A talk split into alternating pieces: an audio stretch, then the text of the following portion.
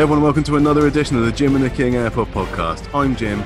Sitting in his war room is Denver Dave, and we're here to talk about the NFL. Howdy, Dave. Hello, remote version. It says lockdown version 2.0. Lockdown harder. yeah, yeah. As any uh, harder than that. If you don't know, there's another lockdown, so we're uh, we're observing that properly. Bit of a shame I can't go around to Dave and uh, recording his. All my beer. Oh, I can record in your lovely basement and sit on your chair. Well, it's not really a chair; it's more of a bench with straps, isn't it? I mean, really great holding of it. Stirrups. Stirrups. So you do Sorry, get a nice leather. You do get. You do get a nice leather mask though, so it's all good. Hopefully, that lovely uh, ball gag. Hopefully, it'll be okay, and you'll be able to uh, hear everything. Okay, guys. Um, we're going to go through the week nine review uh, slash week ten preview. Hit all the things that we normally hit. Um, we're going to start straight away, Dave. I think, unless there's anything you want to mention in particular. Oh, uh, Ben Roethlisberger has been placed on the COVID list. yes, yes, but as long as he uh, passes a test in five days, is okay. I think there's at least three Steelers players that have been tested positive for COVID. You're not worried about him? No, he'll be all right. Are you not? Are you not a bit worried about him though? Because they do say that if, if you're morbidly obese, you're more at risk to. That's ridiculous. Um, having long term damage. Let's... So I think he's there's serious, serious complications that could come with him now. Look at this fishing already. You're in no place to throw stones, son. I want To... Oh, my glass house is full of stone holes. Exactly, exactly. I want to talk about the uh, Monday night game, Dave, and that was the no, sorry, Sunday night game, Dave, and that was the New Orleans Saints at the Tampa Bay Buccaneers. Sometimes. Monday, we are not talking about that Monday game. That Monday game was well, dire. We'll have to at some point, but only briefly. so let's do the Sunday night games. Sometimes you can hear it's foolish to say that a game's over by halftime, but this one actually was over by halftime. The Saints went into the locker room 31 0 up away to the division rival Buccaneers. Touchdown throws to Tre'Quan Smith, Adam Trautman, Emmanuel Sanders, and a rushing touchdown from Alvin Kamara mixed in with Brady picks by David Onyemata and Marcus Williams led to the surprising halftime scoreline. The Bucks couldn't capitalize on the Shaq Barrett strip sack of Brees on the first drive of the second half, and a couple of series later, Brady was throwing his third pick of the game, this time to Malcolm Jenkins. Josh Hill got another touchdown for the Saints in the fourth quarter. On their final series, Brady managed to turn in the first and 10 into a third and 34. When Brady's throw failed to move the chains, the Bucks wheeled out Ryan Succop to hit a 48-yard field goal to save a shutout. Final score: Saints 38, Buccaneers 3. I mean, you say it was over by half time, but next gen at the end of the first quarter, Next Gen had uh, the Saints' win probability at 80%, uh, the highest this season. And just five minutes later, with well, with 10 minutes and 50 seconds of the uh, second quarter left, the win percentage was 97.3%. Wow. So that tells you pretty much where the game was at after uh, literally just one quarter and five minutes, or four, four and a bit minutes even that's strange because because the Bucks were six and two going into this game. So quite how they got that win percentage so high so quickly, I'm not sure. But it's just on, on what happened with actually during the game in terms of the, their ability to win that game and the position that they're in. Mm. Um, they were drilled pretty quickly in absolutely no time. I mean, it was it was ridiculous. 14 points in the first quarter, 17 points and early points in the second quarter. It was it was literally done before you before it was cooked. It was ridiculous. I mean, the Bucks. I've, never seen one team capitulate so much like that. No, I mean the the Buccaneers converted just one of nine third down attempts, but did get three first downs via yeah. penalty, and the Buccaneers ended up with eight rushing yards. Yeah. Well, it's they so they set a record of only rushing the ball five times, and one of them was a, one of them was a Blaine Gabbert knee at the end. Yes. Um, that set the previous record um, which was held by numerous teams, one of which was the New England Patriots against Pittsburgh mm-hmm. in 2004. And guess who the quarterback was on that day? Monsieur Brady, of course. Yep. There you go. But I don't think the Bucks would have. I don't think the Bucks would have come into this game because they were down so quickly. I mean, before you knew it, they, they, the first, the actual first first down that they they had managed to achieve was in the second quarter. Mm. So by then they weren't in a position where they could run the ball. They had to throw it. I don't think the Bucks would have come into this game planning to throw it 38 times. I just don't think that would have been even in their mindset, let alone anything else. And some of Brady's passes, they just didn't have the legs. And it's what we saw with Peyton Manning at the end at the end of his career when he was at Denver. Um, you could see that a lot of his passes were a bit limp and they weren't going to the men that they should have, and they were slightly behind. And also was leading his uh, leading his receivers into areas they shouldn't have gone to as well. You know, they're going in sort of face first into some tackles because they're having to get the body in between the ball and the receivers. Um, Manning learned which one. He didn't learn how to you know, edit his game, but he learned which passes he could, and more importantly, couldn't throw. Um, some of the passes we saw this weekend really looked like big looping passes from Brady, and it just reminded me of the Manning era. That's all it reminded me of, and it reminded me of the Eli Manning era as well. At the end of it, at the end of the Giants, a lot of his passes had no legs on them. No, no, it was yeah, it was an embarrassing uh, game for the Bucks. They've blown hot and cold a couple of times this year, so that's their third loss now. Uh, they yeah. just, I mean, it's it's interesting how quickly uh, um, Antonio Brown can ruin a team, but uh, he seems to do pretty well. he had three catches, I mean, thirty-one yards in this game. Well, all right, I'm going to take it anyway. The same way you bring everything back to Denver. use any excuse. Absolutely. The thing is, it is their it is their third loss of the season, but one of those was against the Saints in Brady's first ever game. Yeah. Um, without any OTAs, uh, and it was against the Saints as well. Um, his next one was a one point loss to the Bears on the Thursday night football. Maybe Brady's just not made for the big stage. We thought about that. this is the first time a division rival has swept Brady in his career. So shout outs to the AFC East and they're competitive. Yeah, I was going to say that uh, there was um, a stat that I saw from Shannon Sharpe, which said in the time that Brady, if you combine every team's record together, in the time that Brady was at the Patriots, um, the highest team were I think the Bills at 21st, and then the Jets were at 26, and then the Dolphins were 28. So if you the highest, they literally had nothing in their division. So that's the, the most empty stat in the world it is it's completely ridiculous. And that's not even a stat. It's just that just goes to show that yes, he is a great, but there are limitations on some of his achievements at least. Mm-hmm. And there we go. That was the end of the game. So yeah, good win. I don't Saints. remember. I was gonna. The only, the only other thing I was going to say is I don't remember seeing a game between two top teams in inverted commas yeah. um, where one of them had 40 minutes of possession. I, gonna, I yeah, don't remember seeing that. Like legit, it's, ridiculous in terms of time, but being over 40 minutes of possession it is. I don't remember seeing You obviously see it in some breakout in um, some games where teams get trounced, but not in a game where it's it's supposed to be a nip and tuck game. Mm. Um, but it's Brady's biggest loss of his career, literally the biggest loss of his career. Um, and there's obvious there's arguments going on now as well as to the the uh, at the end of the game, some of the comments that Bruce Arians made, um, and apparently Brady's none to be happy with them. But how much of that is speculation, we don't know. Look, he's a short-term solution, isn't he? I guess they they're riding with him for one to two seasons, and then they're going to have to blow everything up. So they made the bed; they have to lie in it. Yeah. And so far, he's looked pretty cool most of the time, but uh, against a really good team, flakes. So let's move on, Dave. Let's move on to a, a more exciting game. And I'm going to go to Dallas on your behest, behest actually. Oh. I wasn't going to do this, but you know. Yeah, yeah, it was. It was. This was your choice. Anyone expecting a blowout might have been justified in that thinking, but this is the NFL, Dave. And despite the Cowboys being down in their fourth choice quarterback, found themselves beating the undefeated Steelers 13 0 with just under four minutes left in the first half. You had Garrett Gilbert slinging it. He hit CeeDee Lamb for a touchdown. The Steelers hit back through a touchdown catch for James Washington. Then a fumble by CeeDee on the next play allowed the Steelers to kick a field goal and go into halftime 13 6 down. Ben suffered a knee injury near the end of the first half, and Mason Rudolph, everyone's favourite, came in to get that drive for a field goal. Ben did come out and get uh, to play the whole second half, though. Two more Greg Zuerlein field goals moved the Cowboys' advantage to 10 points before Big Ben found Juju for a 31 yard touchdown. Boswell's extra point was blocked. The next drive saw the Steelers D step up once more. This time, Minkah Fitzpatrick picked a Garrett Gilbert throw in the end zone. A Boswell field goal brought the Steelers back to a one point deficit before Roethlisberger passed to Eric Ebron on the next series, put the Steelers ahead for the first time in the game with just over two minutes remaining. The Cowboys still had a chance to win the game, though, on the last play of the game.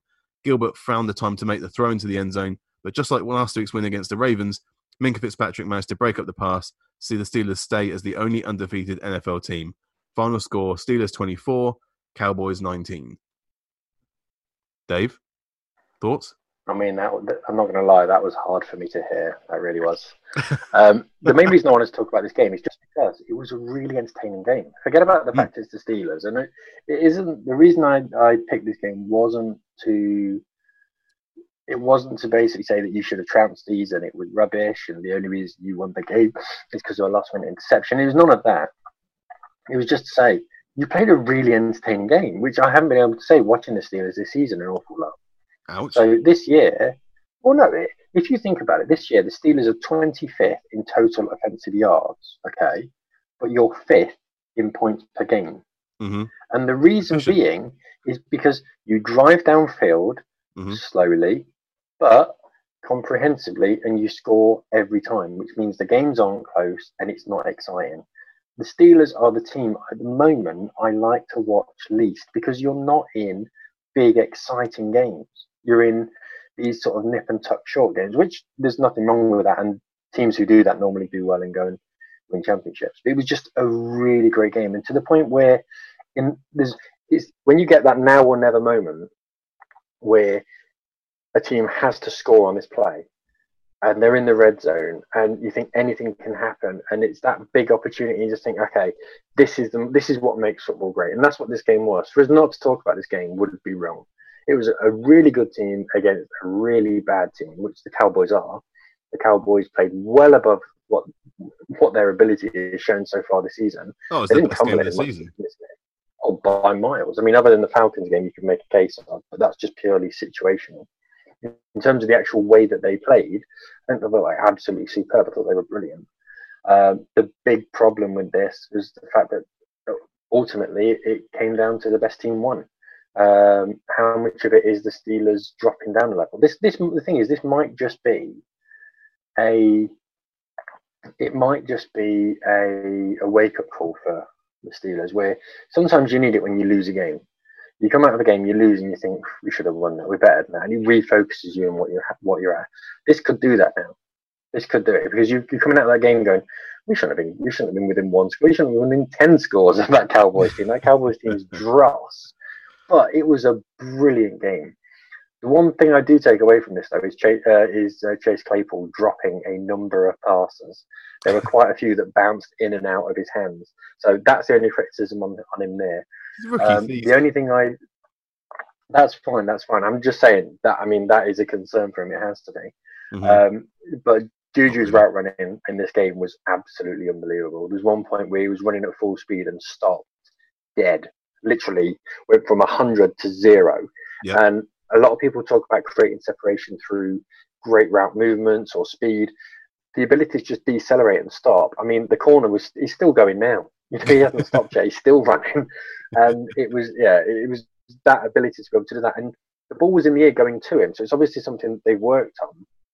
And there's a reason he's getting 15 yards per attempt. He's he's he's gone on that that extra level now, but he just has to keep on doing it.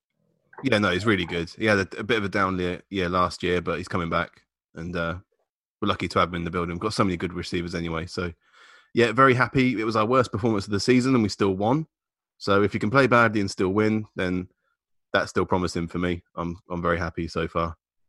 Uh, yeah, to, yeah, to have lost that game would have been Yeah, the whole point of me picking this game wasn't to have a pop. It was purely to say it was a really entertaining game. Do you know what?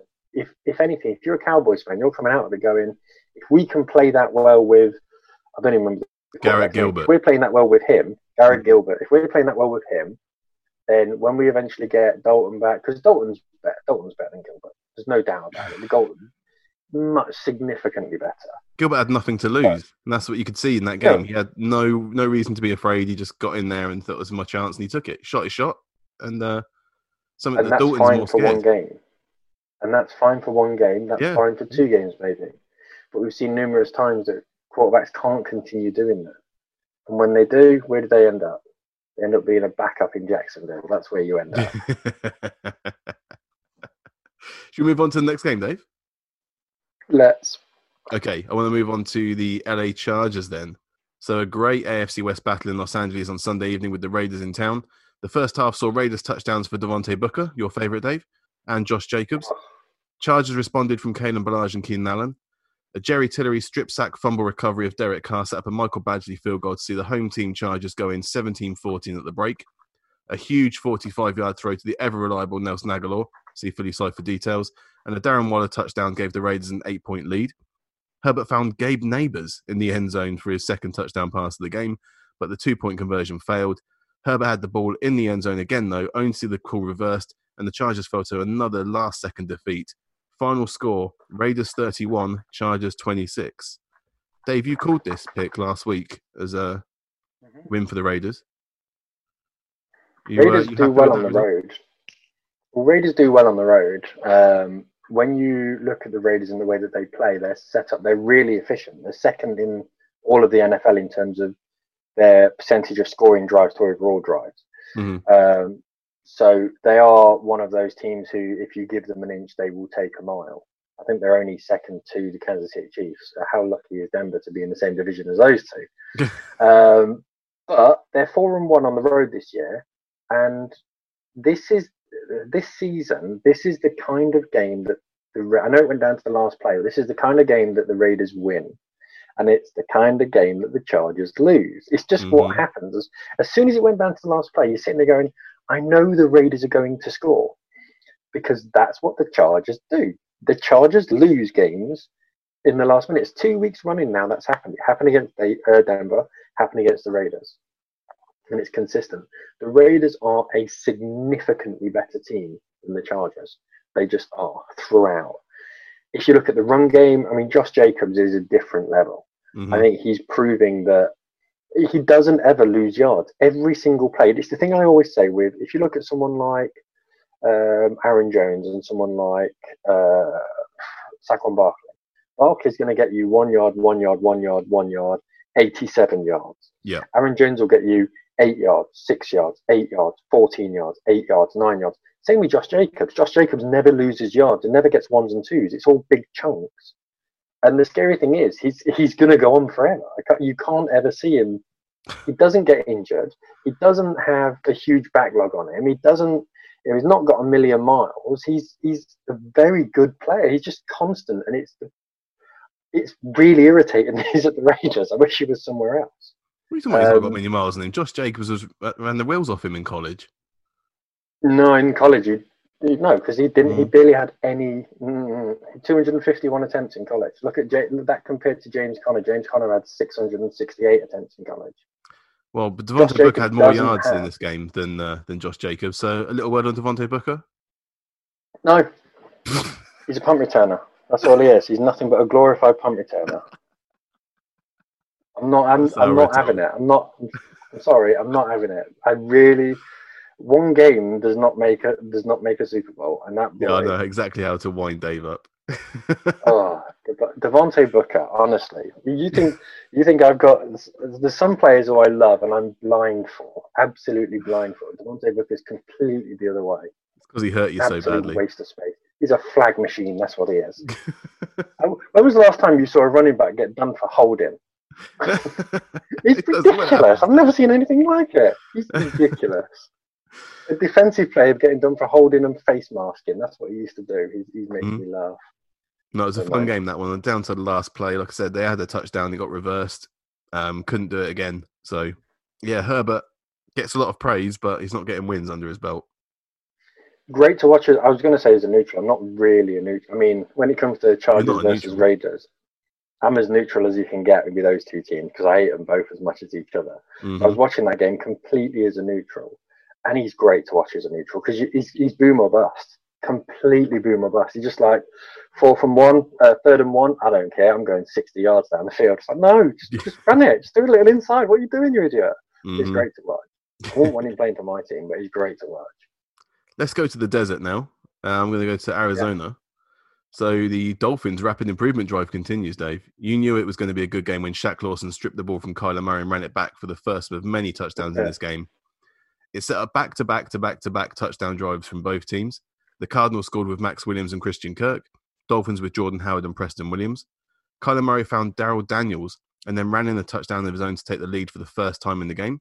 But a Mack Hollins catch from Tua and another Jason Sanders field goal were enough to win the game as a Zane Gonzalez 49 yard attempt sailed wide. The Dolphins now join the Cardinals on a 5 and 3 record, and the final score in this game was Dolphins 34, Cardinals 31. That's two games for Tua and two wins, Dave. It is. Um, he looked a lot better in this game than he did Mhm. in his first game. Yep. Um, which is somewhat surprising considering he's away and he's halfway across the country. You said Dolphins Um, but no, they don't. They they normally uh, They don't thrive. normally like it towards the coast, but no, they've done well this time. Um, it's I think what we what we're seeing is Tua's tryout essentially because because of the outstanding success that the Texans are currently experiencing. Hmm. Um, the Dolphins are picking pretty high in the draft, so I think they wanted to throw Tua in and see if he is the, the guy that they should pin their future on, or whether they should go for someone like Justin Fields. Um, because they've got a high enough pick to be able to get him. They're currently picking Um, I think, yeah. Thanks to the Texans. So, uh, but that was only because the Texans won this weekend. A couple of weeks ago, the Yeah. Texans were picking second or third. Um, so I think they stuck him in and said, okay, let's see what options we've got. And Tua looked great. I thought, yeah, it looked absolutely fine. The, the offensive line in uh, in Miami is not great. It's really not great. Um, but after two games, he's looking composed. He's got 122 passer rating, uh, no picks as well, which is great. And he doesn't have really a run game. I mean, their run game is Jordan Howard, who got 19 yards off 10 attempts. Yeah, that, that's their run got game. 38 yards, and Tua got 35 of his own. Uh, I'm- well, Tua's Tua's yards I'm not counting as part of the run game. But- That's him. No, no, no. But part, run- Ahmed I mean, got the run- 38 yards, Dave, on seven carries. So Okay. 30, if, if your top rusher is getting 38 yards, as I said, I go back to my original statement. you're better than the they Bucks. don't have much of they don't have much of a run game. Yeah, that's a low bar. Come on. But no, I'm not going to count two as yards because that run game isn't helping. He's not someone who's going to run the ball. He's not Kyler Murray.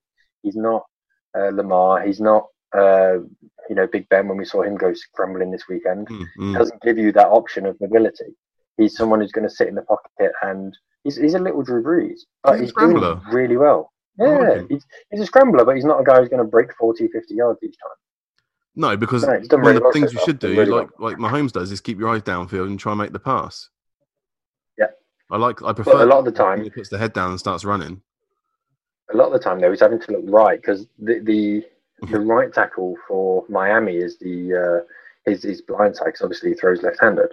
Mhm. So he's and he's constantly having to move to his left-hand side, which I don't know if comes natural to him. He didn't do it in college, but I don't know if it comes natural to him. But his ability to move to his left-hand side, to sort of get away from any tackle and have the play open up in front of him, he's done that really, really well. Yeah. Uh, great game again for Kyler Murray. Obviously, uh, around the same yardage in passing as Tua. He had 283, but again, three touchdowns, no interceptions. He had 106 rushing yards on 11 attempts uh, and a rushing touchdown. So it was just a really entertaining game, back and forth. Uh, if if you want to show a neutral a game of, of NFL, then couldn't go far wrong with this one, I don't think. And it was spread around I as mean- well. There were so many people receiving the ball as well. It wasn't just one or two. It wasn't like a Saints game. You know, everyone was getting a go. No. Well, I mean, in most weeks, this would have been probably the game of the week. Mm, Um, but this probably falls to you know third or fourth in terms of game of the week. This week we were really spoiled. yeah, it was Um, so yeah, I, it was a great game, really really enjoyable. Every time we saw it as well, we saw, as you were saying, a different man popping up. Um, but shout out to Chase Edmonds, 25 carries for 70 yards. They are some hard carries. Yeah. That was hard work. He's going to be coming out of that going, give me the Voltaren because my back's killing me. Yeah, both teams are now five and three. Uh, both of them are second in their divisions. So the improvement continues. Uh, Yeah, let's go. Let's go to Kansas City, shall we? We're a really tough game here between the NFC South Carolina Panthers and the AFC West Kansas City Chiefs ensued. Good start to the Panthers, who had Christian McCaffrey back after what was it, seven weeks of being injured. Dave, isn't he on your team? Yeah, it was something like that. No, no, no, Oh, it's someone-. I wish he was. Oh, you got Saquon. Sorry, someone else has got him, but he's been I out. had Saquon. yeah, been out for most of the season. Uh, but and it was Christian McCaffrey who got the first touchdown of the game. Obviously, uh, a pass from Teddy Bridgewater. They got another touchdown through Curtis Samuel to put themselves 14-6 up after another field goal uh, from Butker. Chiefs then managed to get a touchdown before half time. Demarcus Robinson caught a pass from Patrick Mahomes. Went into the break. Carolina up still by four points, 17 points to 13. So you had a missed field goal from the Chiefs, a missed field goal from the Panthers to even it up. Then a touchdown for Clyde Edwards Helaire from Patrick Mahomes. Uh, you had another touchdown. This time it was Tyreek Hill on a 28 yard pass, wide open. So kind of a blown coverage on that. It was like a deep crossing route. Tyreek Hill got the touchdown to move the Chiefs ahead. Carolina Panthers st- step back then again with a Teddy Bridgewater four yard run, but the Chiefs just wouldn't stop scoring. Tyreek Hill with his second touchdown of the game. Panthers had one more in them, a Christian McCaffrey run, but uh, it was too little too late. And after a missed field goal, when they had a chance to win the game, the Kansas City Chiefs won it 33 points to 31. And that was the game. Christian McCaffrey has obviously been sorely missed, despite Mike Davis being a very good backup. And I think the Panthers I mean, don't get enough credit for what they've been doing on defense. Matt Rhule's come in and really has got that team moving, looking like an actual unit for a change. Yeah, I mean, when you look at the Panthers, they're winning the games they should be winning and losing the games that they should be losing. I know that sounds like a, a pretty obvious thing to say, mm-hmm. but in this game, I mean, they ran the Super Bowl champions close. Um, and it's the clever things that they were doing. So if you look on the Chiefs' defense, the, the the main sort of weak weak link is Daniel Sorensen. I mean, any anyone can see that, and they really targeted him on the slant. So what you'd have is, uh, I mean, Curtis Samuel a couple of times was uh, running the slants and really, really targeting and uh, going at Sorensen. And Sorensen's not a terrible player; he's just a weak link in that defense, especially on the inside linebackers. Um, but McCaffrey broke tackle him, I think, twice and ended up getting 30 yards for him um, over the course of those two. And Robbie Anderson playing on the outside as well um, did really well to drag sort of the deep safety wide and ended up, I think it was, uh, it was, um, I can't remember what his name is now. Anthony Hitchens, I think it was, who was yep. playing the deep nickel, um, where he'd normally play up. So he was giving them that ability to be able to play in the centre. Um, what I, when you look at the, when you look at the Panthers, I mean, they've got six rookies playing significant minutes on defense, yeah. and they're playing against the most dynamic offense in the NFC in the NFL at the moment. So it's not really a surprise that they're conceding 33 points or 34 points or however many it was. Um, as I say, they're losing the games that they should be losing at the moment, um, but they're winning games that you wouldn't have expected them to. So, I mean, they beat the Cardinals, they beat the Chargers. Um, they only lost, they didn't lose by much. I know the scoreline doesn't say this, they didn't lose by much against the Bucks. It was still a close game. Mm. Um, same goes for the Panthers and the, uh, game against the Falcons. There, I think they're a much, much better team than their record suggests. And I think they're one of those teams in probably two or three years. And Matt Rhule's on a 20-year contract or whatever it is. they're, they're one of those. They're one of those teams which very, very quickly can become a very sneaky good team. It's what we saw with the Titans last year. The Titans all of a sudden became that sneaky good team, mm-hmm. um, which is one of the few things I got right last season. And I think mm, probably not next year. I'm not sure if it'll be next year, but certainly maybe the year after. The Titans will become a very, very good team because in their division, what you've got is uh, the Bucks who are going to implode because you know they're not going to have a quarterback. No. Um, I don't care what you say. The Saints are not going to be able to continue with Drew Brees, and then they've got the choice of whether it's Taysom Hill or Jameis Winston good luck with that. um, and then you've got the Falcons who do their absolute best to implode every season. So it's kind of there. I don't want to say it's there for the taking, but it's kind of opening up. They're going from being in a really, really tough division for the next couple of years, maybe, to being one of the front runners. And we're going to see them very soon. It's a bit of an early call now. Them becoming a, a sort of stalwart for maybe the next five or six years in the playoffs and becoming a tough playoff team because they've set their base. They've gone, here's our foundation. This is what we're staying at. This is we, we're basically making a very good, strong defense. And we're going to build from it, and they're doing everything right. They are. They're t- they're currently picking ninth if the season ended today. So, and the way it's figuring so out, they're going to be hmm. The thing is, the thing what everyone has to remember is, yes, they're picking ninth, but they're picking ninth in every round. They're picking ninth in the first yeah. round, second round, third round, all the way through. So yeah, I mean, and they've got a quarterback who's very, very good, very serviceable, and they're not paying him an enormous amount. They can also afford to be very aggressive in free agency as well. Mm-hmm. Wouldn't surprise me if the, if the Panthers become one of those teams who very quickly become a team to uh, a team to watch out for. Yeah, So great game, but the Chiefs managed to nick it, and Yep. still on Dan, still atop of Dan Hanzus' power rankings uh, as number one team in the NFL. So there you go. Despite losing the game, let's go to let's go to Buffalo, where they uh, the Buffalo Bills hosted the Seahawks. So the Buffalo Bills wasted no time in getting up to speed against what many consider to be the best team in the NFC. Josh Allen picked out Isaiah McKenzie and Tyler Kroft. Russell Wilson got picked in the end zone, all before the end of the first quarter. Russ did run one in before halftime, but Josh Allen threw his third touchdown of the game to Gabriel Davis to see the halftime score 24 points to 10. Russ got a sack fumble from Jerry Hughes on the first drive of the second half, just to make matters worse. DeeJay Dallas got a rushing touchdown on the next series for Seattle. A Zach Moss rush moved the, the Bills' score up again. Wilson threw his second pick of the game to Tre'Davious White that he almost returned for a touchdown. Josh Allen ran in on the next play. AJ Klein strip sacked Wilson again in between the David Moore 55 yard touchdown and the DK Metcalf touchdown, but it was too little, too late. Bills took this all too easily, 44 points to 34. Very strange game. This is an off, ga- off day for Russell Wilson. Um, yeah, four four This is, uh, is, a, is a bit of a killer. this is this is what's called an acca buster. I think this ruined everyone this week. It ruined a lot of people. I know that. Um, now it's, that's seven giveaways for Russell Wilson in his last three games now, which is very much not like him. Um, but his offensive line's banged up. I'm not sure who is. I mean, what did you say? It was DeeJay Dallas? Did you DJ say? Dallas. I mean, Travis Homer. Travis Homer is not a running back. I'm not sure what he is, but he's not a running back. Um, yeah, when was the last time they had their first choice running back healthy for an entire season? I know Alex Collins has come in there, but he's coming off a horrendous injury. There's no, you know, there's no surprise that he's uh, not going to be their starter. But Chris Carson, and when was the last time he had a full season? They have to be able to go and get someone who can play a full year. Yeah, he's not it had a just full doesn't season. happen in Dallas. No, ever.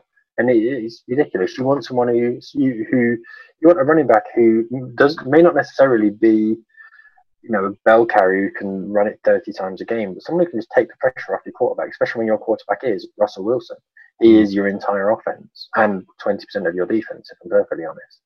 Um, I mean, the Seahawks have they have to work at stopping the pass. They have to.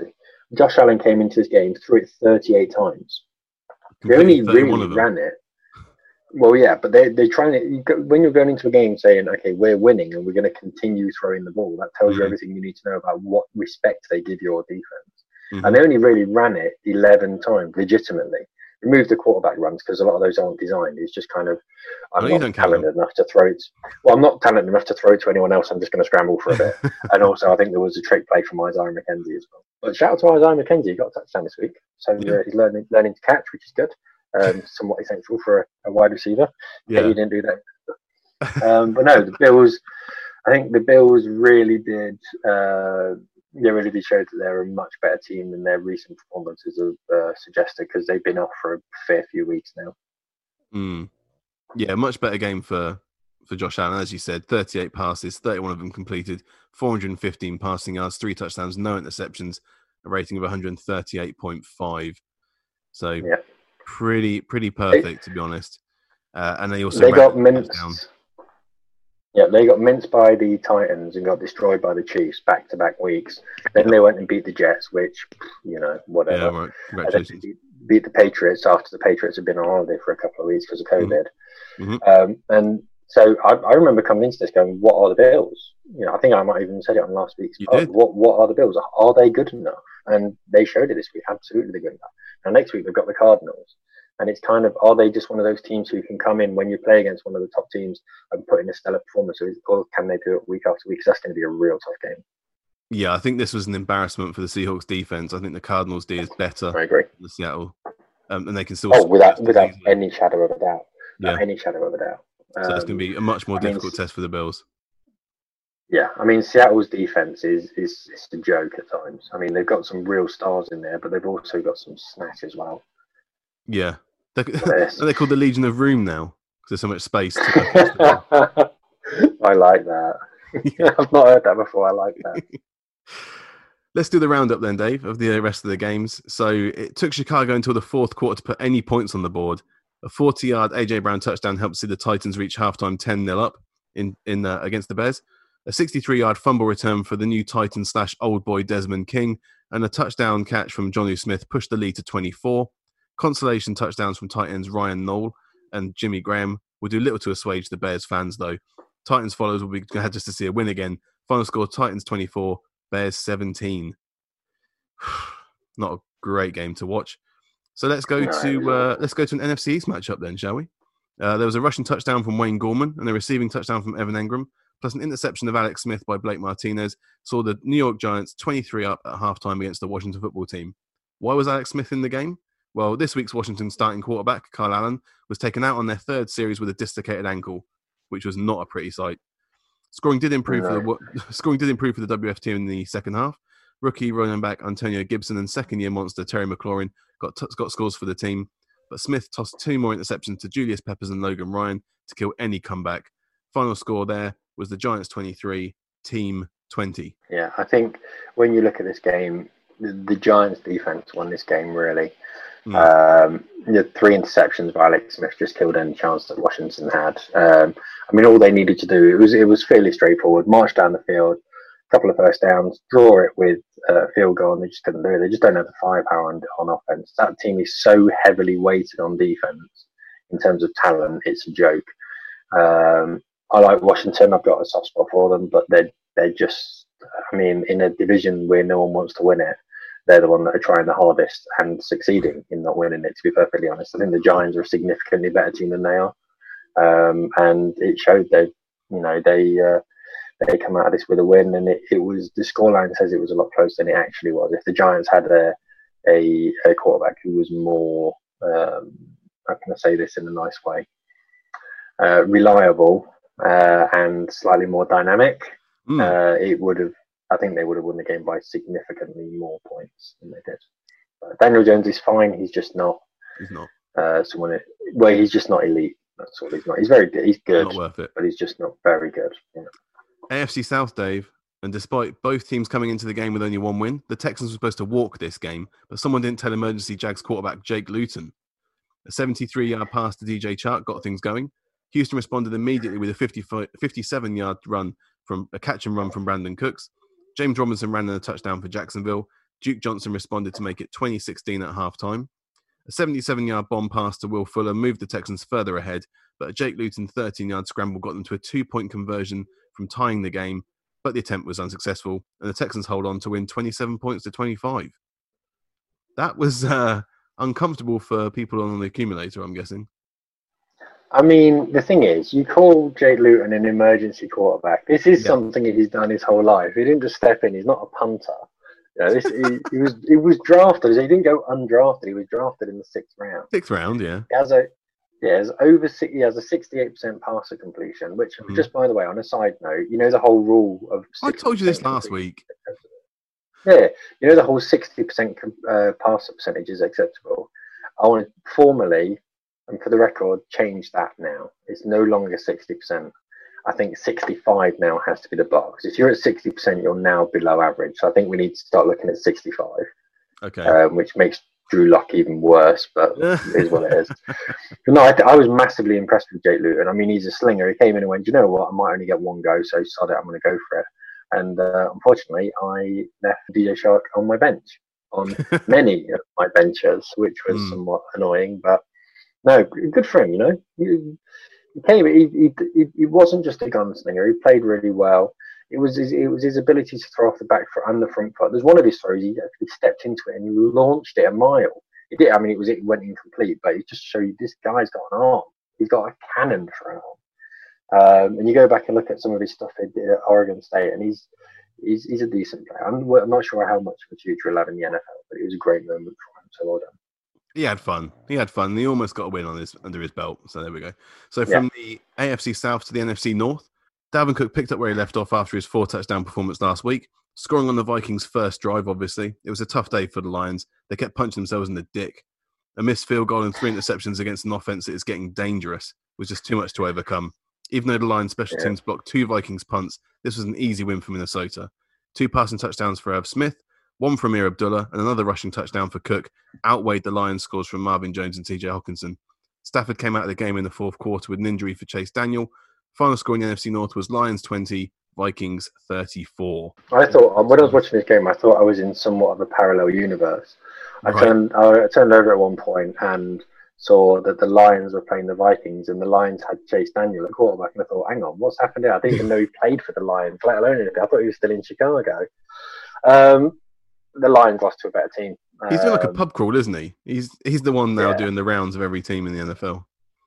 Obviously, he's the one drinking everyone's drabs. He always goes in, and someone either gets injured. He's he's he's the new Ryan Fitzpatrick. He goes in, and whoever his, his starter is, get immediately Josh injured. McCown. Yeah. Yeah, Josh McCown does exactly the same thing as well.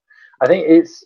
I mean, yeah, I've got a massive soft spot for the Lions, and there there's a limited window in how much sort of scope you can give uh, a head coach, and I think I think when you're looking at the Lions, it, it's almost as though they're coming to an end now because it's. I think Matt Patricia came over from the Patriots with this big sort of reputation for being a defensive guru in this wonderful defensive team, and it's just not worked out. Um, I when when was the last time you saw a stellar defensive performance from the Lions? The Lions do well because Matt Stafford's a genius, and he is. Forget everyone forget about the fact he plays for the Lions. If he played for a big team who could actually sort their shit out, I absolutely guarantee he would have Super Bowl appearances under his belt, more playoff wins. It's only because he plays for the Lions that he hasn't. He's a superstar. Um, the Lions now have a new owner. Um, I think it stayed in the family, but now there's a new owner. So Mhm. uh, it wouldn't shock me if there's significant changes happening in, in Detroit. And quite frankly, it needs it. I've got a massive soft spot for Detroit. Just blow it up and start again because Whatever's happening at the moment, it's not right. No. Let's go back to the first game of the of week nine. So having 80.8 million in cap space sitting on IR was a bridge too far for the 49ers on Thursday night against a hot and cold Packers team that saw the return of their best player, Aaron Jones. Of course, it was Davante Adams who scored, got, scored the first touchdown of the night on a deep shot from Rodgers. Justice Troitman was praising the Niners secondary, of course. Uh, Nick Mullens got pressured into throwing a pick to Raven Greene. Marcedes Lewis got a rare touchdown catch for the pack. Then Valdes-Scantling caught a bomb to make it 21 3 at halftime. Marquez Valdes-Scantling got his second touchdown in the third quarter to extend the lead. Consolation touchdowns for Richie James and Jerick McKinnon gave us a final score of Green Bay 34, San Francisco 17. Uh, They really got for the 80 Niners. million sitting on sitting on IR. 80 million. 80.8 million. Yeah. Fudging hell. I mean, for anyone who doesn't know, I think the cap this year is just a shy over 200 million, isn't it? So that's, hmm I mean, that's a 40% of your entire cap space sitting on IR. That's amazing. Uh, no, shout out in this game to Richie James, 184 yards in total. Um, and shout out to, well, yeah, exactly. I mean, also shout out to Rich, uh, River Cracraft as well, um, former Bronco, a guy I'm massively fond of. Um, but no, I mean, the, the Falcon, uh, Falcon, the San Francisco, as, as well as much as they tried and as as much as they did, they they were just short. That's all it was. It was like Mhm. watching what was it? What the Washington it wasn't the Wizards, whoever it was that used to play uh, Harlem Globetrotters every week. You could just see that there was no matter what they did, there was no way they were going to win. Mm, Um, and the Packers were just so much better in almost every single department. Yeah. Um, Aaron Rodgers, Aaron Rodgers barely threw it away, and that's when you know it's easy because he's the king of the throwaway, and he was barely doing that. um, the only thing I was slightly disappointed by is that Aaron Jones got less than 400 yards, which was really irritating. For fantasy, he only got me 58 yards, so I was slightly annoyed by that. All right, three games left, Dave. Let's go to uh, Indianapolis then, where the Colts are winning this game at halftime, 10 7, thanks to a Jonathan Taylor touchdown and the Rodrigo Blankenship field goal. The Ravens' touchdown came from a Taylor fumble that was run back by Chuck Clark. Unfortunately for the Colts, there was a second half played. A very fortunate interception for Marcus Peters, even though he didn't keep hold of the ball, gave the Ravens the momentum that saw Baltimore rushing touchdowns from Gus Edwards and Lamar Jackson. Those plus a t- Justin Tucker field goal moved the Ravens comfortably past the Colts. Final score was the Ravens 24, Colts 10. Yeah, it's what we expected. Um, the Ravens are still a good team. Forget about Run, All of the run, question marks that- being. Sorry, Just run, run, run, run, run. That's all they there's do. nothing wrong with that.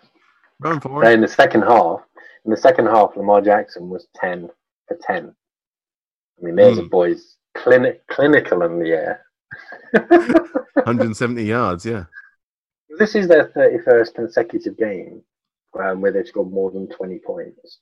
Um, and it's their 10th straight road win as well. So they they are a dangerous team.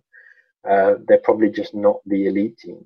Um, they're probably a level below. You've got certain teams which are at the absolute pinnacle of this league, and then you've got sort of this the second tier teams. And I think the Ravens probably sit in that second tier because they're just not. They've already proven it this season. They're not good enough to win the big games.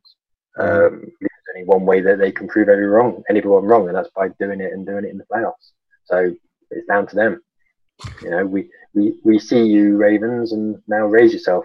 Colts continuing with their Philip Rivers loving getting ten points again. Um, I mean, there has to be a change there. There just has to be. Jacoby Brissett came in for um, at one point during the game to throw a bomb because Philip Rivers can't do anymore. I think it was the end of the second. Mm. And uh, instead of throwing the bomb, he ended up taking a sack. ended up losing about 60 yards. It was ridiculous. But there you go. You know it's bad when you're bringing in Jacoby Brissett to be your your guy's going to launch it. It's just like no, even that. Save me, Jacoby. Yeah, indeed. all right, two games left. Two games left. Sunday afternoon, Atlanta got scoring on all four of their first half drives to give the Broncos an almost insurmountable task. Touchdown throws to Olamide Zaccheaus and Brandon Powell, and two Younghoe Koo field goals gave the Falcons a 20 to 3 halftime lead. A Justin Simmons interception for the Broncos didn't stem the tide, and Julio Jones was found with about 20 yards of empty space around him to extend the lead. Jerry Jeudy got his second touchdown of the season. Then Lock got picked by Ricardo Allen, setting up a Todd Gurley touchdown. A Tim Patrick catch and a Drew Lock run made it to a one score game, but they stalled on their final drive, and the Falcons held on for once. Final score Broncos 27, Falcons 34. Yeah. The fact that the Broncos so were, who is who is Drew Lock then? You still don't know. As I've said, you know, he's he's a guy who's played less than ten games. You never know. No, he's he's still developing, but quite frankly, his performances in the last two weeks in the first three quarters are not good enough. It's as simple as that. Um, there's one of there's an incomplete pass that he so it's got to the point now, and it's it's what happened with uh, Trevor Siemian and Paxton Lynch as well, where reporters are now sitting down with him, showing him game tape and saying, "Explain this," and that's what was happening before. Mm-hmm. anyone who doesn't know what it's like in Denver, I suppose it's a lot the same in many cities, but you know, I've been to there. It's the same in Seattle as well. The fans there are, I would say, very knowledgeable. And this, I don't think this is unique to Denver, but you are expected if you make certain mistakes to explain yourself almost. And now they're showing him game tape saying, "Explain this." And one of the, all he said was, "That's unacceptable. I'm embarrassed." I'm like, "Well, you should be." Mm-hmm. Because some of the passes that you miss where you were wide open are not acceptable for any for for an NFL quarterback. You can't go into any division with the fourth best quarterback.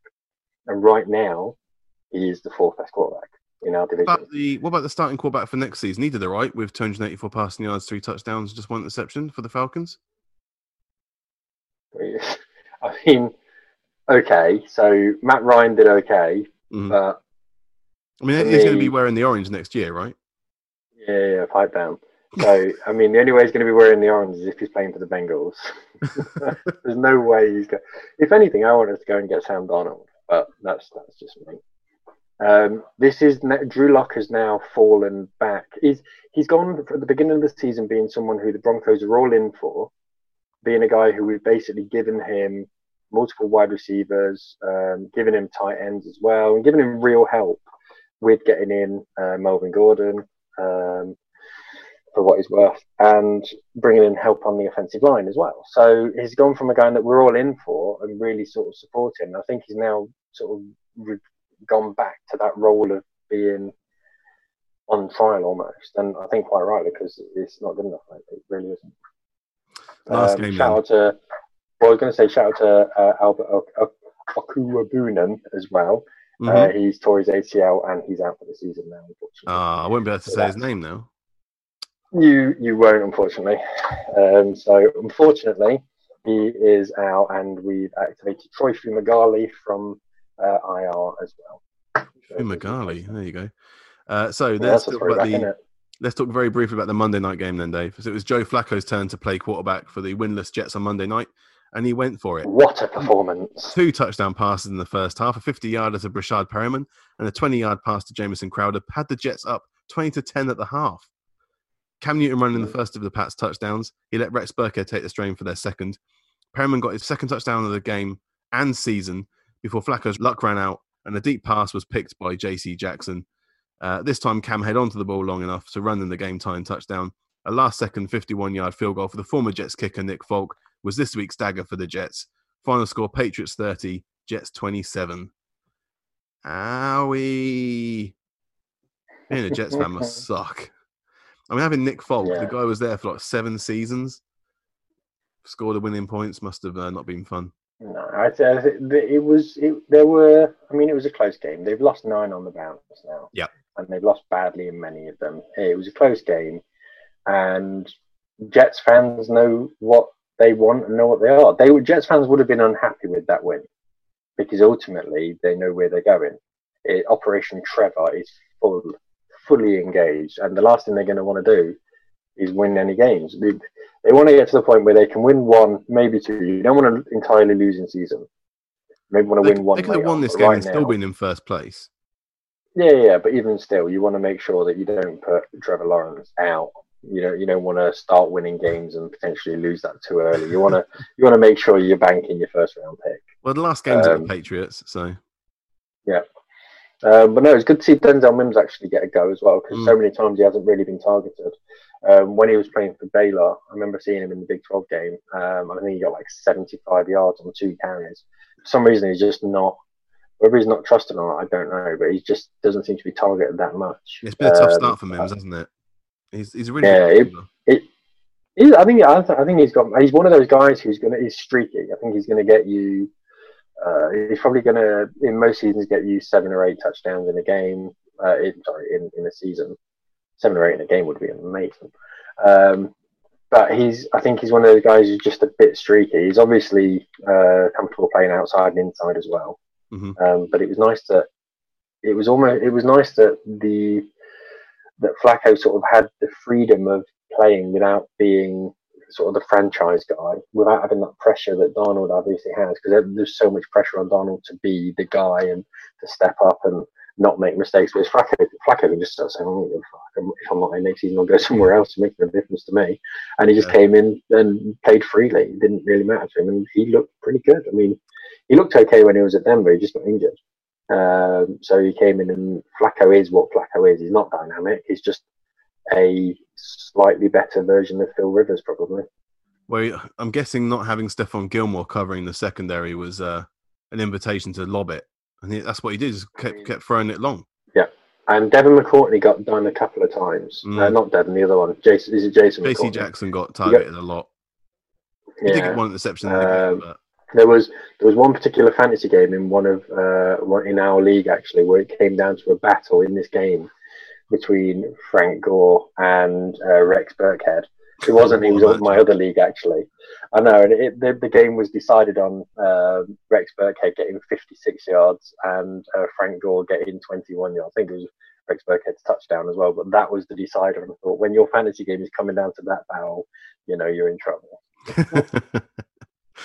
those were the games. So let's move on to look at the picks uh, that Yeah. happened for last week. So you're up against Martin, who is a Steelers Yeah. fan. Uh, good week for both of you. 14 games. Dave, you got 10 out of 14. Correct. That's not bad, you know. That's, That's really all good. right. It's really good. Martin, That's all right. I'll take that. Martin, 10. So it's a. Oh, a sister kisser. see, I thought I'd do it because I picked the. I remember picking the Giants, and the Giants obviously won, so that was one I got. And I thought, I, I think I went for the Seahawks, and he might have gone for the Bills as well. So I Yep. think that might have really pulled it back on me. You had different Um, games go wrong apart from the Cardinals. You both picked the Cardinals. Uh, you picked the Broncos to beat the Falcons.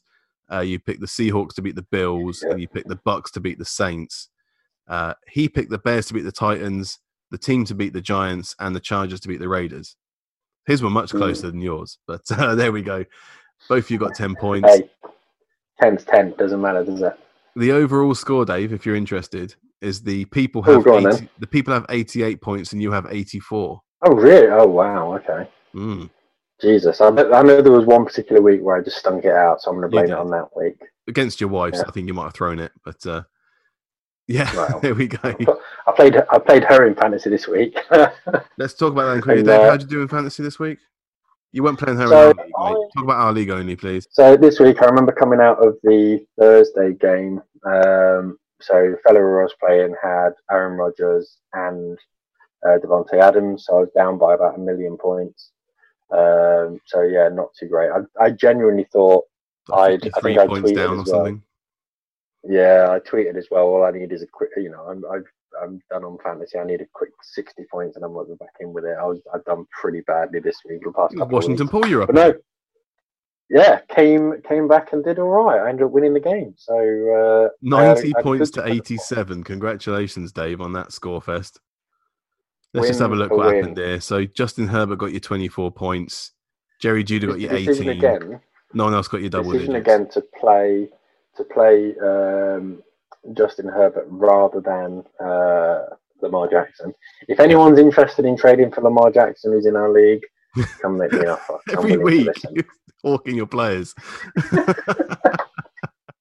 What else is this podcast for? Mm, yeah, it seems like it. just sell, sell, sell, sell. That's all I want to do. Yeah. well, unfortunately, I, I did I fell to the uh, number one player in the league, Kansas Mike, Uh, but I scored 110 points compared to your 90 odds. So I would have. I was yeah, the- but there's again. one difference. I was again the third best scoring You team in the league. lost, but you lost. Yeah. and I won, which Yeah, means know. I'm better than you this week. The thing is, in my first season, right, I lost my first six. I lost my first six games Mhm. on the bounce, and you lot were like, "Dave's an idiot. He doesn't know what he's doing." Blah blah blah blah. I was the second highest scoring team out of everyone in our league, and I was zero and six. I mean, that's. I'm sure mathematically that's not even possible, but it, genuinely every week there was. I was my first game was the one where um, Kareem Hunt got 42 points against the Patriots on week one for the uh, for the Chiefs. And I'm like, I've lost on Thursday Thursday night football before I've even started.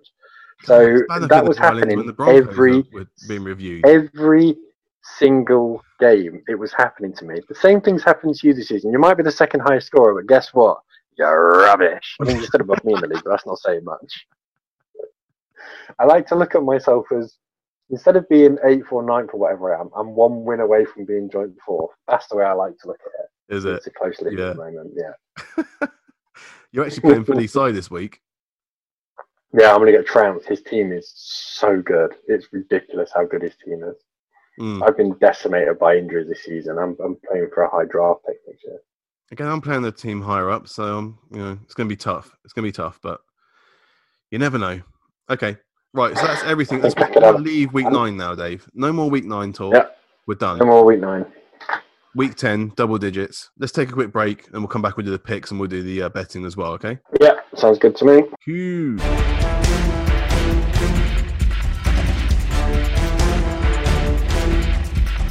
Welcome back, guys, to part two of the Jim the King NFL podcast. This is the week nine review slash week 10 preview. Uh, we've reviewed week nine, so we're going to move on to week 10. Uh, so we're going to do the picks, Mhm. Dave. As we always do, we have a challenger from the people. Last week it was Martin, so thank you very much, Martin, for putting those 10 winning picks in. Let's see if the next guy up is going to do the same thing. We've, this week we've got Bradley, who's a Seahawks fan. So thank you very much, Bradley, for putting your picks in against Dave. Uh, it's going to be interesting to see what happens here. You ready to pick these games, Dave? Go for it. Brilliant. I haven't put down who I'm good. I think it's going to win yet, so I'm doing it on a bit of a wing and a prayer. As always, Thursday night's game is the Indianapolis Colts at the Tennessee Titans. Oh, that's got Titans written all over it. Where is it at? In Tennessee, In Tennessee. Tennessee. I mean, Tennessee have got a good defense, um, especially stopping the run. So Mhm. ultimately, it's going to come down to which quarterback's going to be able to sling it most, and I prefer Tannehill to Rivers.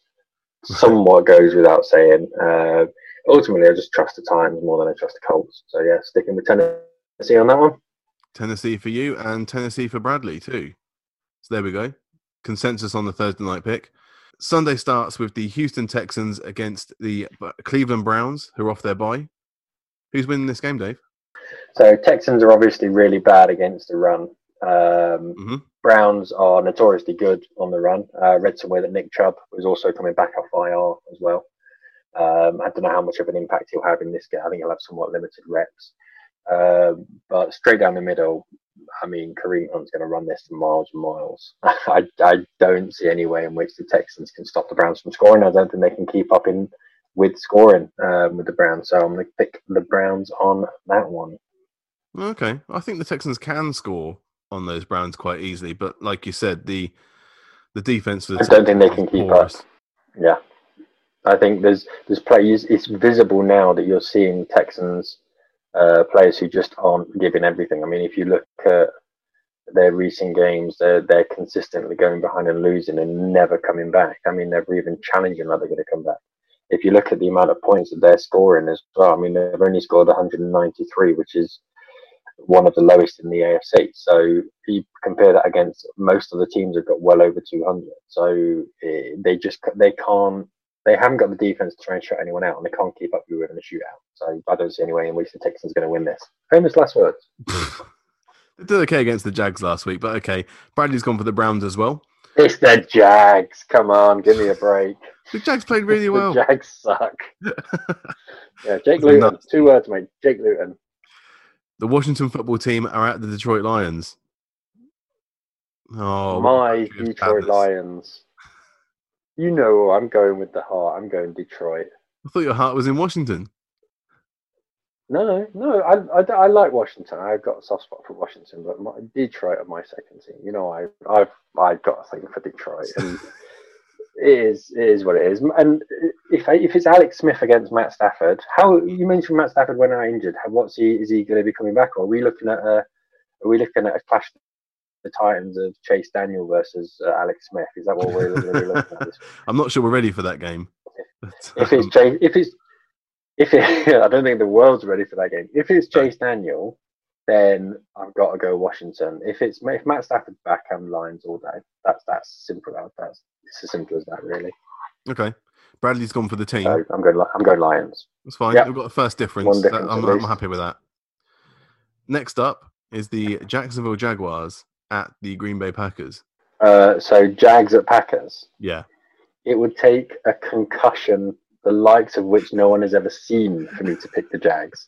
Under no circumstances are the Jags going to win at ah. Lambeau Field. Sorry. Okay. Absolutely well, not. The Packers are going to win, and they get Bradley. Don't tell me Bradley's picked the Jags. Bradley's gone for the Packers as well. So okay. can't blame him. Yeah. Can't blame him. The nope. oh, we've got the NFC East. We can't stay away from those matchups. The Philadelphia Eagles are back, and they're at the New York Giants the Giants never do well against the Eagles historically. No. And the one thing the Giants absolutely don't do is they don't win two on the bounce. Mm. On that basis, I think seven seven of the last nine games though for the for the Giants have been within one score. Um, I think it might be a similar thing for the Eagles as well. I mean, history tells me I should pick the Eagles. Um, who am I to argue? So yeah, go Eagles on that one. well, you got three, four, and one plays two and six. No, sorry, two and seven.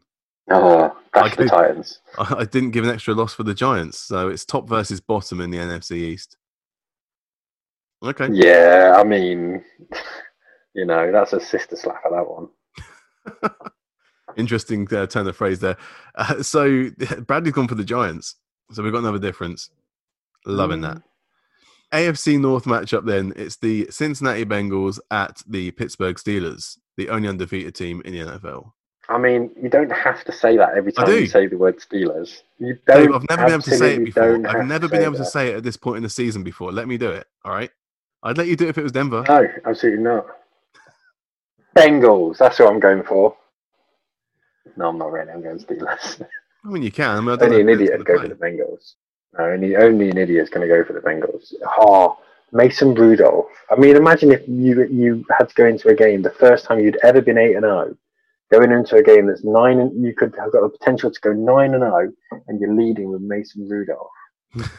just your hopes, your aspirations, your dreams are just be shattered. Yeah, but you were not eight and zero. Oh, you were eight and eight. No, but going into a game, no Rudolph starting.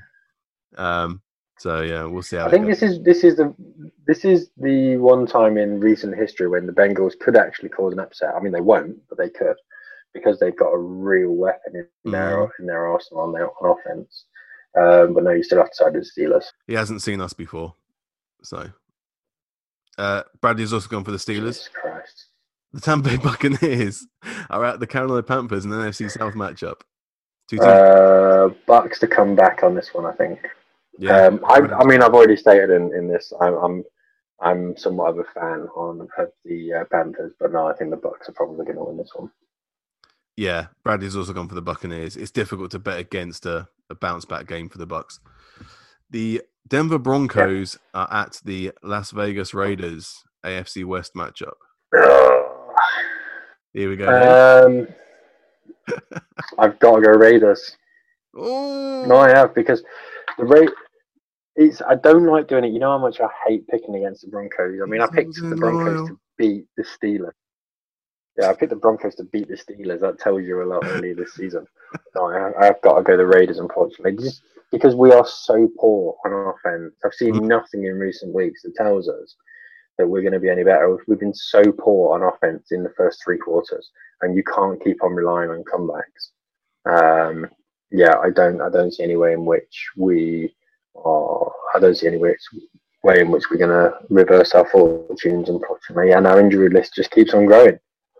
Um, so yeah, unfortunately, it probably is going to be a Raiders win on this occasion. I'm afraid. Bradley's picked Denver. The Los Angeles Chargers are at the Miami Dolphins. That's a long journey. Dolphins. Dolphins. Yeah, I'm going Nice. Dolphins. I think it's a big old journey for the plugs, isn't it? hmm Um, I don't. Yeah, again, it's the Chargers. That's a game that the Chargers will lose historically. You look at it and say the Chargers never ever win those games. They're worse than the Broncos at traveling to the East Coast. Mm. Um, and I don't think this game's any different. You look, it's going to be a good game though. Tua versus Herbert. That's. I mean, that's got a decent matchup about it. It's going to be exciting. Um, or it's going to be nine all. Yeah, it's going to be nine all. One of the two. It's going to be thirty or nine all. Um, but I'll, I'll go Dolphins on that one. Okay. Bradley's also gone for the Dolphins. The Buffalo Bills are at the Arizona Cardinals. We've talked about this game a little bit earlier on in the show, but uh, Dave, who are you picking? I, I'm, I'm a big fan of the cards, um, but I trust the Bills more. I think I think the Bills' ability to get at uh, to jam receivers at the line and to get the quarterback is going to be uh, more key to this than the Cardinals' ability to score. So I think uh, offense versus defense from a Bills perspective. Uh, I think the Bills will score in this game no matter what, and I think they'll just outscore the Cards. So I am going to go for the Bills on this one. Okay. Uh, Bradley's gone for the Cardinals. Can't say I blame him, to be honest, but uh, there we go. No. The NFC West matchup is the Seattle Seahawks at the LA Rams. Um, Rams are actually favourites for this game, which I found. Yeah, Rams are off their bye week. Um, yeah, even still, I still fancy the Seahawks a bit more. Mhm. Um, Russell Wilson against Jared Goff. Bit I mean, back. I know which way I'm leaning, so Mm. I'm gonna go Seahawks. I'm afraid. Has Bradley So is picked his Bradley. team? So is Bradley. Yeah. The San Francisco 49ers are at the New Orleans Saints. Um, I mean, the Saints are million. depleted. Not moving over to New I'm, Orleans. I'm sure. I'm sure the Broncos have got more than 80.8 million on our IR. If I'm honest, I mean, You've got 8.8 million. you got Von Miller's 20 pipe down. Von Miller's 30 million of that on his Where is own. it? Where is it? Can't Wow, see it yeah, nowhere. Give it a rest. um, yeah, Saints, I think. Uh, especially if Michael Thomas is back as well. I think that'll be a big, Well, he was back big last week. for the Saints. Well, I mean, if he's back, back, not just there in person, Back, I mean, there Oh, in okay. person and in spirit. Back, Mhm, back. mhm. Yeah, properly back. Well, Bradley's gone with the 49ers. So he's uh, thrown a wing and a prayer at these Brave. last games, I think. The uh, yeah, that's putting all of your fortunes on uh, one game of what is it? One game of pitch and toss. That's what that is. Two games left, Dave. The first one is the Sunday night, and that is the Baltimore Ravens at the New England Patriots. Both teams got a win. A couple of years ago, week. this would have been a good game. Yeah. Uh, a couple of years ago, it's a good game. This year, not so much so. I'm going to go Ravens all day and all night. Okay. Bradley's gone for the Patriots. Love these picks. Okay. the Monday night game are the Minnesota Vikings at the Chicago Bears NFC North matchup. Who's winning, Dave? um, depends which Vikings you get. Vikings are the experts at shit in the bed. Um, if we get the Vikings, which talent-wise on offense, they absolutely dominate the Bears. The Bears have no run game, like zero run game. Nick Foles is proving his backup to the point where people are actually speculating that Mitch Trubisky is going to be back in. I don't see it. Why would you do that? If you've got rid of your guy and announced he's not going to pick up his fifth-year option, Yeah. why are you even bothering? Um, two words: Dalvin Cook. I'm going Vikings. That Yeah. Bears defense is still scary good, um, but I think the Vikings are just a more talented outfit. Vikings won the last two. Bears lost the last three. So it's uh, five and four plays three and five. And Bradley has picked the Vikings. So there we go. Yep. Those are the picks. Before we go, Dave, just got to do our How many differences we got? Have we got four, how many? How many differences have we got? I didn't write them down. I think it's about five. Four or five, okay, I think. that's all right. Five's. Five's five's enough to keep a difference. That's the main thing. We're four ahead at the moment from you, so uh, we'll see how it goes. Uh, Don't say we. How'd you do last week, Dave? Did you lose? Yeah, Yeah, lost. Me too. Well, I lost last week because of the because the, the Seahawks lost to the Bills, and that's what killed me. I got all the others right. So I had Hmm. um, Packers to beat the 49ers, Kansas to beat the Panthers, uh, Ravens to beat the Colts, Seahawks to beat the Bills. That's what let me down. Raiders to beat Chargers, and Patriots to beat Jets. I would have won 24 pound and 76 pence, but I didn't. I got jack shit instead, so I got nothing. Um, you lost as well because you're an idiot and you picked the Broncos and you picked the Lions. Uh, so you only had one Verstappen was nearly down, did I? against Washington. Well, you still lost. Yeah, I shouldn't have trusted Uh, Broncos. I won't um, make that mistake again, Dave. Don't worry. So, what are you doing this To week? To be fair, your your three team accumulator last week had better odds than my six team accumulator. So Yeah. you really went for it. So props to you for that. yeah. Well, so this week we I've got a total of thirty seven pounds and sixty eight pence in my account. hmm You've got thirty two pounds and two p. Oh well. But you've had to buy in. You've had to buy in once already. So Oh, you can You're already a tenner off that. All right. So absolutely, you're off on that. Um, now, what that means is that you we've had eight bets so far this week, uh, so far this season, because we started on week two. Yeah. Uh, you've won one, lost seven. I've won three, lost five. So that doesn't reflect well on either of us. So we really need to win this week. We're doing So I'm playing it safe. I'm Some of us going with a seven seven team accumulator this week. Um, Okay. so going a bit. It is only 14 too. and a half to one. Um, so I'm wondering how similar ours is, to be honest. Uh, so I've gone for the Titans. Titans minus two against the Colts. Uh, Browns to beat the Texans. Packers to beat the Jags. Raiders to beat the Broncos. Boo. uh, Seahawks plus two against the Rams. That plus two might end up being very important. Mhm. Um, Saints to beat the 49ers and the Bucks to beat the Panthers. There's a good chance though that I'll be a bit nervous on that Bucks to beat the Panthers, so expect a cash out on my part somewhat early into Monday night, um, into Sunday night football. Yeah, I'm, I would have gone for the Titans, but that's a Thursday night game. I don't want to ruin my acca on Thursday. If I'm going to lose, I want to have it all happen on the same day. I want to actually keep some some fun going into Sunday and watching the games. So I've also gone for it. Yeah, no, I'm going hard or going home. What have you put on that? Uh, so I put sorry two pound put two pound fifty eight on it, right. and if it wins, I will get forty pounds and sixty three pence. Bloody hell. Okay. Yeah, I've just gone for straight wins. Oh, I'm going big. I'm going big. I've gone for straight wins on this.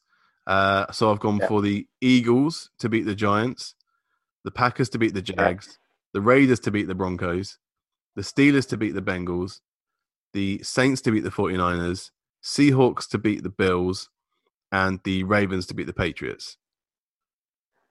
Yeah. So I'm going to guess that you, because I didn't get the option of the, Steelers, you see, so you bet three six five. Um, so I'm going to guess that you odds of about fifteen to one. Yeah, it was close to that. I put down a two pound bet and I would get twenty two pound forty six. Okay. So And most of those are quite what is that, safe. Most of those were short odds. It was only really the um the sea sorry for Seahawks beating the Rams, not the Bills. They lost to the Bills. Seahawks beating the Rams this week uh, because they're the away team and uh, they lost last week. That I think, and the Rams are coming off their bye. There's a couple of things that I think would move the the odds in the the Rams' favor.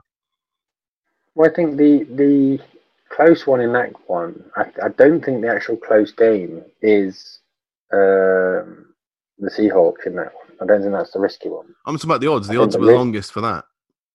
Yeah, I don't think that's that's actually the risky game. I think the No. risky game is potentially the Eagles game because the Giants could quite easily turn Or them the over. Packers. Um, yeah, yeah, right. Packers again. I mean, that one was one of those ones where every bet I'm doing this weekend, I don't care if it's a football bet, I don't care what it is, I'm sticking the Mhm. Packers in.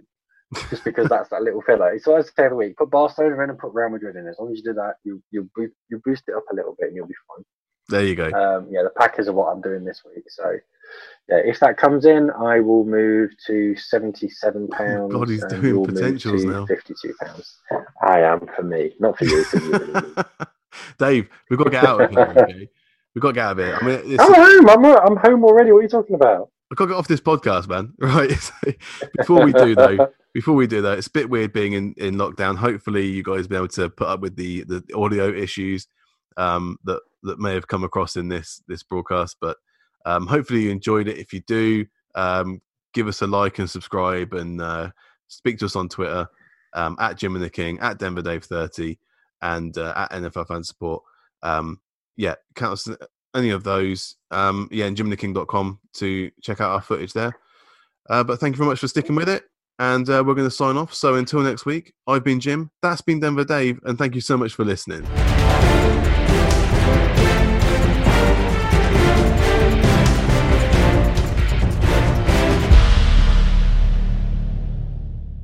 Da, da, da,